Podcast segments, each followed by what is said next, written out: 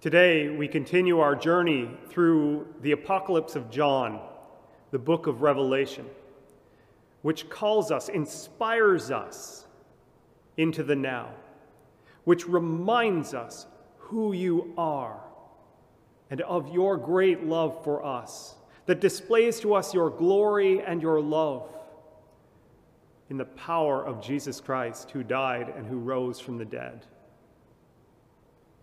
and who reveals this grace to us,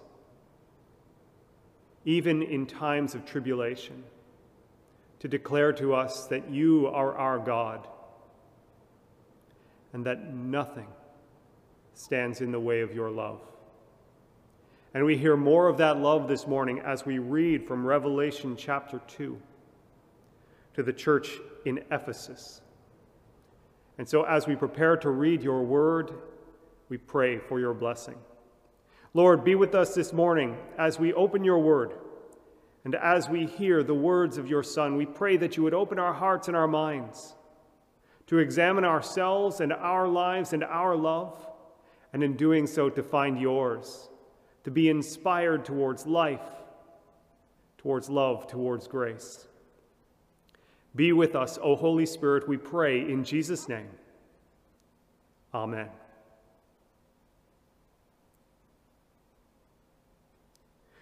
To the angel of the church in Ephesus, write These are the words of him who holds the seven stars in his right hand and walks among the seven golden lampstands. I know your deeds, your hard work, and your perseverance. I know that you cannot tolerate wicked people, that you have tested those who claim to be apostles but are not, and have found them false. You have persevered and endured hardships for my name, and have not grown weary. Yet I hold this against you you have forsaken the love you had at first. Consider how far you have fallen. Repent and do the things you did at first. If you do not repent, I will come to you and remove your lampstand from its place. But you have this in your favor. You hate the practices of the Nicolaitans, which I also hate. Whoever has ears, let them hear what the Spirit says to the churches. To the one who is victorious, I will give the right to eat from the tree of life which is in the paradise of God. This is the word of the Lord. Thanks be to God. Brothers and sisters in Christ, a few months ago, Natalie and I went to a concert at the Grand. Crash Test Dummies, one of my favorites. Brad Roberts, the lead singer of the band, with that quirky, scoopy bass that voice playing with word and sound and poetry in this unique and odd way. Sometimes deep thoughts, sometimes meaningless thoughts, but always interesting, captivating. And I was excited because I used to sing along with all of their songs. I have my very first chord book where I was playing guitar, and when I was first learning, I'd listen to songs on cassette and I'd try to figure out how to play them. And in that book, half the songs I have are songs by the Crash Test Dummy. Uh, the Superman song, Afternoons and Coffee Spoons, and one of the greatest titles in the history of songs, Mm, mm, mm, mm. Once there was this boy who. I was excited. But having been to the concert, now I'm divided. On the one hand, I loved it. 16 year old me was excited. 16 year old me with long hair sitting by a radio playing tape over tape over and over again, watching the concerts on MuchMusic, trying to watch their hands to figure out what the strange chords were. That part of me was loving the concert, the nostalgia and remembering when. But there was also a part of me that didn't love it. The part of me that was watching Brad Roberts sing, even though it seemed like he didn't really want to be there. Sometimes that happens at a concert. He was good. He hit the notes, he sang the words, he entertained. These were songs he's sang for 30 years, and he's gotten really good at singing them. Part of me was entertained, but part of me was sad. Because even though the singing was really good, there was no joy in it. There was no passion behind the lyrics. There was no love in the music. It was just nostalgia, it was routine.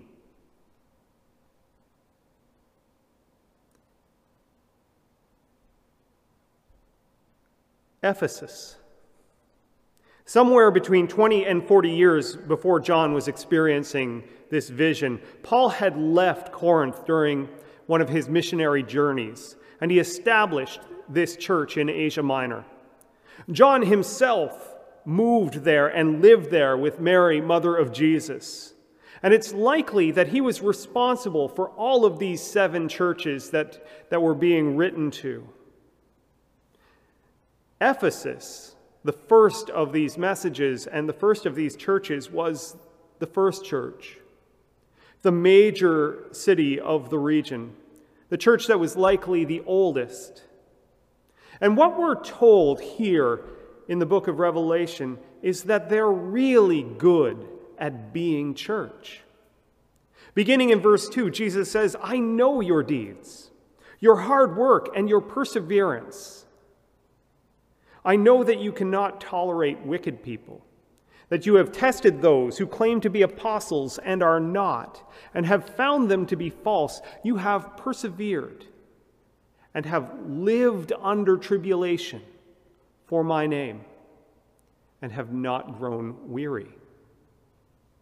The encouragement that's being offered here is genuine, and from it we see the Ephesian church is doing so many things well. They're doing their theology well. The doctrine has stood the test of time. And of note, we find here that a number of people have come to this Ephesian church through the years. And they've come claiming that they were apostles, that they were disciples that were sent by Jesus into the world to bring his good news, his message. And they brought with them teachings. And the church tested those teachings. They listened to the message and they brought the Word of God to bear on it. They examined the teachings in the light of their faith in the resurrected Christ. And they found those teachings to be false. They rejected them and they endured. For the church in Ephesus, their theology was good, as was their practice, their deeds, their hard work. Ephesus was a church that labored for the kingdom. No doubt they were helping the poor, that they were welcoming the stranger, that they were gathering together for worship regularly, that they were studying the Word of God, that they were taking care of widows, that they were reaching out to share the good news with their neighbors. They are an active church, and they've been active consistently. They have good theology and they have good practice. And more than that, we're told they have good morals too. They hate what the Nicolaitans do, the thing that God also hates.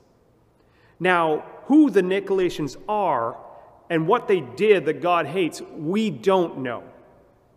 There are a lot of theories out there, but very little evidence for them. But it doesn't really matter who the Nicolaitans were or what they did. We work with what we're given, and what we're told is that the Nicolaitans did things that weren't right, that things that God hates, and the Ephesians didn't do those things. They hated those things too. The church in Ephesus lived lives that were righteous and holy. So we hear these things, this church that has good theology, good practice, good morals. And over the course of decades, they have endured in these things. Even when times were hard, they lived under them. They're orthodox, they're active, they're good people. just the kind of church that you strive to be. But what we hear in this message for the church is that while they are all of these good things, there's one thing that is missing. And we're told that while their heads are good, their hands are good, their feet are good, their hearts aren't into it. Verse 4, we're told that they have forsaken the love that they had at first. The word that is being translated as forsaken, we also translate it as abandoned or forgotten or left behind. It's also the word that we use when we talk about forgiveness and reminding ourselves of God's love that gives to us his only begotten Son, that whosoever shall believe shall not perish but have eternal life. Love. In their hearts, They've left that behind. They've forgotten their first love. They've forgotten, they've left behind, they've abandoned the very reason that they are church in the first place, why they think the things they do and do the things they do and behave in the ways that they behave. They forget the reason, the passion, the mission, the importance, the, the first thing that makes them church. They forget that it's not about theology, preserving a philosophy, just about doctrine. The church's identity isn't rooted in winning arguments or exposing false prophets and apostles. Now, that doesn't mean theology isn't important, it is important. But what we notice here is that it's not first on the list. Similarly, similarly, the church's identity isn't rooted in good works, in feeding the hungry, singing with adulation and reverence, going to places in this world that nobody else will go in order to, to heal and to bless. That doesn't mean those things aren't important, they're very important. But again, not number one on the list. The church's identity is also not rooted in its morality. And for most of us hearing that, that's a tremendously good thing. If God kept a record of sins, who among us could stand? And instead, the story of grace is this that He abandons those sins as far as the east is from the west from us. Now, that doesn't mean that the law isn't important that holiness isn't important, that justice isn't important. They are. They are the gifts that contribute to the flourishing of creation. Our ethical existence is important. But even that's not number one on the list. If you have all of these things good theology, good practice, good morals but you don't have that first love, Paul tells us none of those other things matter, and, and so does John. So does Jesus. It's just nostalgia and routine. And Jesus says, I will take that lampstand away because you don't need it. If you don't have that first love, you're not the church. First love what is that? It's being rooted in God's love.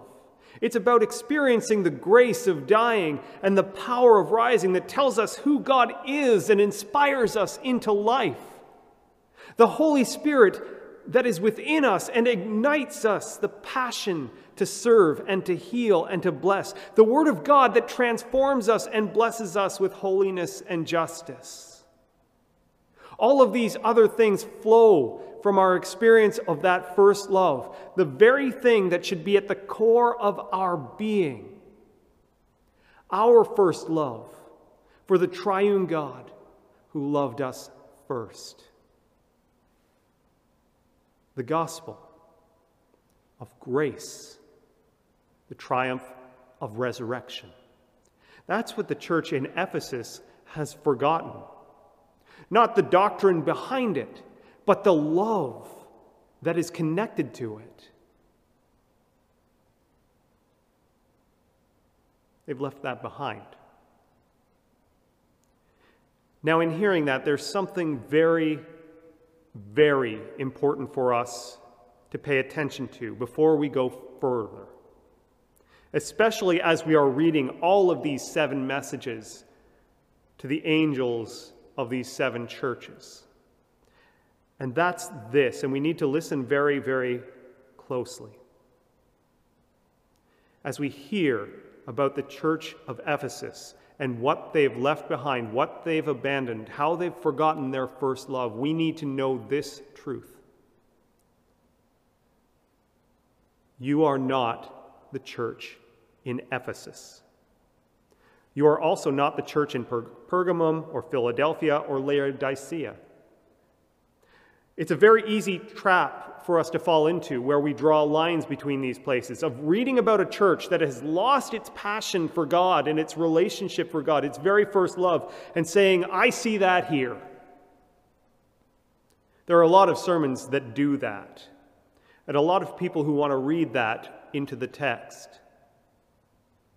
But that's not here. And I certainly don't see that here. For those of you who are watching and who don't know this church that I serve and that I am blessed by, and that in these days of isolation I am missing so much, it's this. You need to know this that these are people who love the Word and the theology that it inspires.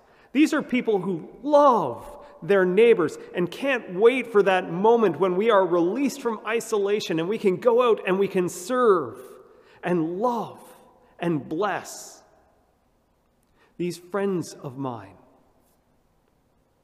who don't think that they're perfect or that they're morally superior or that they're better than anyone else, but who have experienced the loving forgiveness of God and live lives of thankfulness in response to it. And that they do all of these things because God is their first love. Jesus is their reason for being, the Holy Spirit is within them. This church. It isn't the church in Ephesus, it's not even close. We need to hear that. And we need to hear that to understand that we don't draw a straight line to say we are them and this message is a message of condemnation for us. Instead, it's a message of encouragement that is so important for us to hear today. And it's important for us to hear it today because we may be tempted to forget.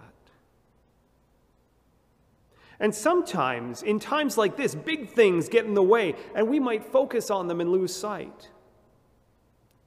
And sometimes the tribulations of this world harden our hearts and it's harder to love. And sometimes the embers cool and we fall into routine. And for each of us at different times in our lives, myself included, there are times when we find ourselves taking a few steps from our first love and struggling. And we come back to this text to hear about that struggle, but also to hear gracious hope within it.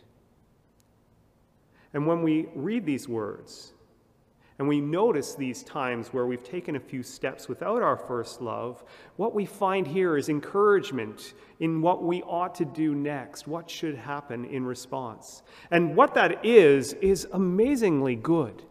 Because what we find is that what we need to do when we find ourselves forgetting our first love, forgetting our passion, forgetting our relationship with God, even for, for just a time, is that we can do the same thing that Ephesus is called to do.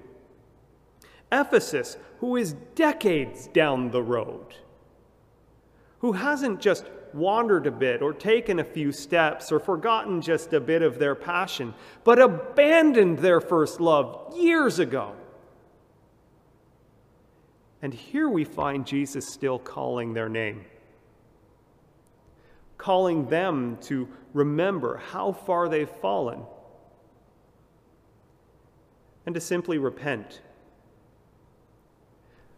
that's a, a word that simply means turn around.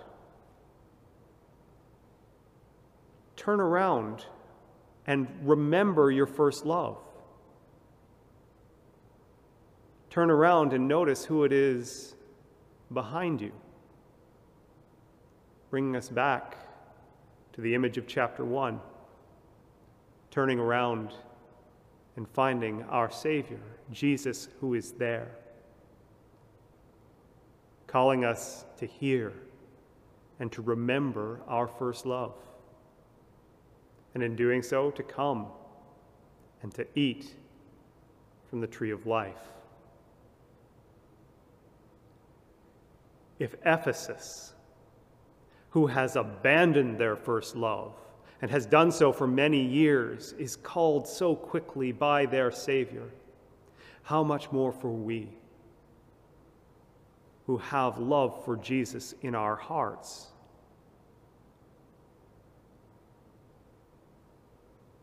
The first star on the right hand of Jesus is the hand upon the shoulder of the one who is forgotten. It doesn't matter for how long. Maybe you've forgotten just for a few steps, and maybe, maybe you're experiencing decades of having walked and forgotten. It doesn't matter because the hand of Jesus is still the same hand. And when you find it on your shoulder and you hear him calling your name and you turn around, what you realize is that even though you may have forgotten, he has not.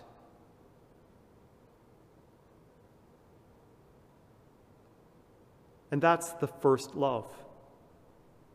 The reason for the church. The reason that we are a lampstand for this world because we have experienced this and we experience it again and again, turning around and finding Jesus who never leaves us. That's the relationship that we have in grace. That's why we live and breathe and move and have our being. That's why He died for us and rose for us, so that we would know in all things He is there. And that even when we stray, He is there. And even when we wander, He is there. And even when we abandon Him, his love is so much that He is there. He is the reason that we believe. He is the reason that we serve. He is the reason that we give thanks. It's because He is our first love, and we are His. You are His. And when we turn around and we remember our first love, when we find Jesus again in our lives, when we connect to that first love, that's when we find the love that inspires everything else our theology, our service, our morals, our ethics. Because He is our passion, He is our life. And all anyone ever needs to do is to listen for His voice remember his grace, and turn around to find his life eternal. And so, in these times, these times when all our routines are disrupted, may you be listening more, more closely. If you have ears, may you hear his voice. May you remember his grace and may you turn to find him. His hand upon your shoulder reminding you that He is with you and that you are never alone. May the grace of Jesus Christ be with you. May the love of God inspire you. And may the power of the Holy Spirit guide your passion to serve, to believe, and to give thanks in this world. And as we experience these things, may the world see us, the church, the lampstand from which God's light shines. Shall we pray?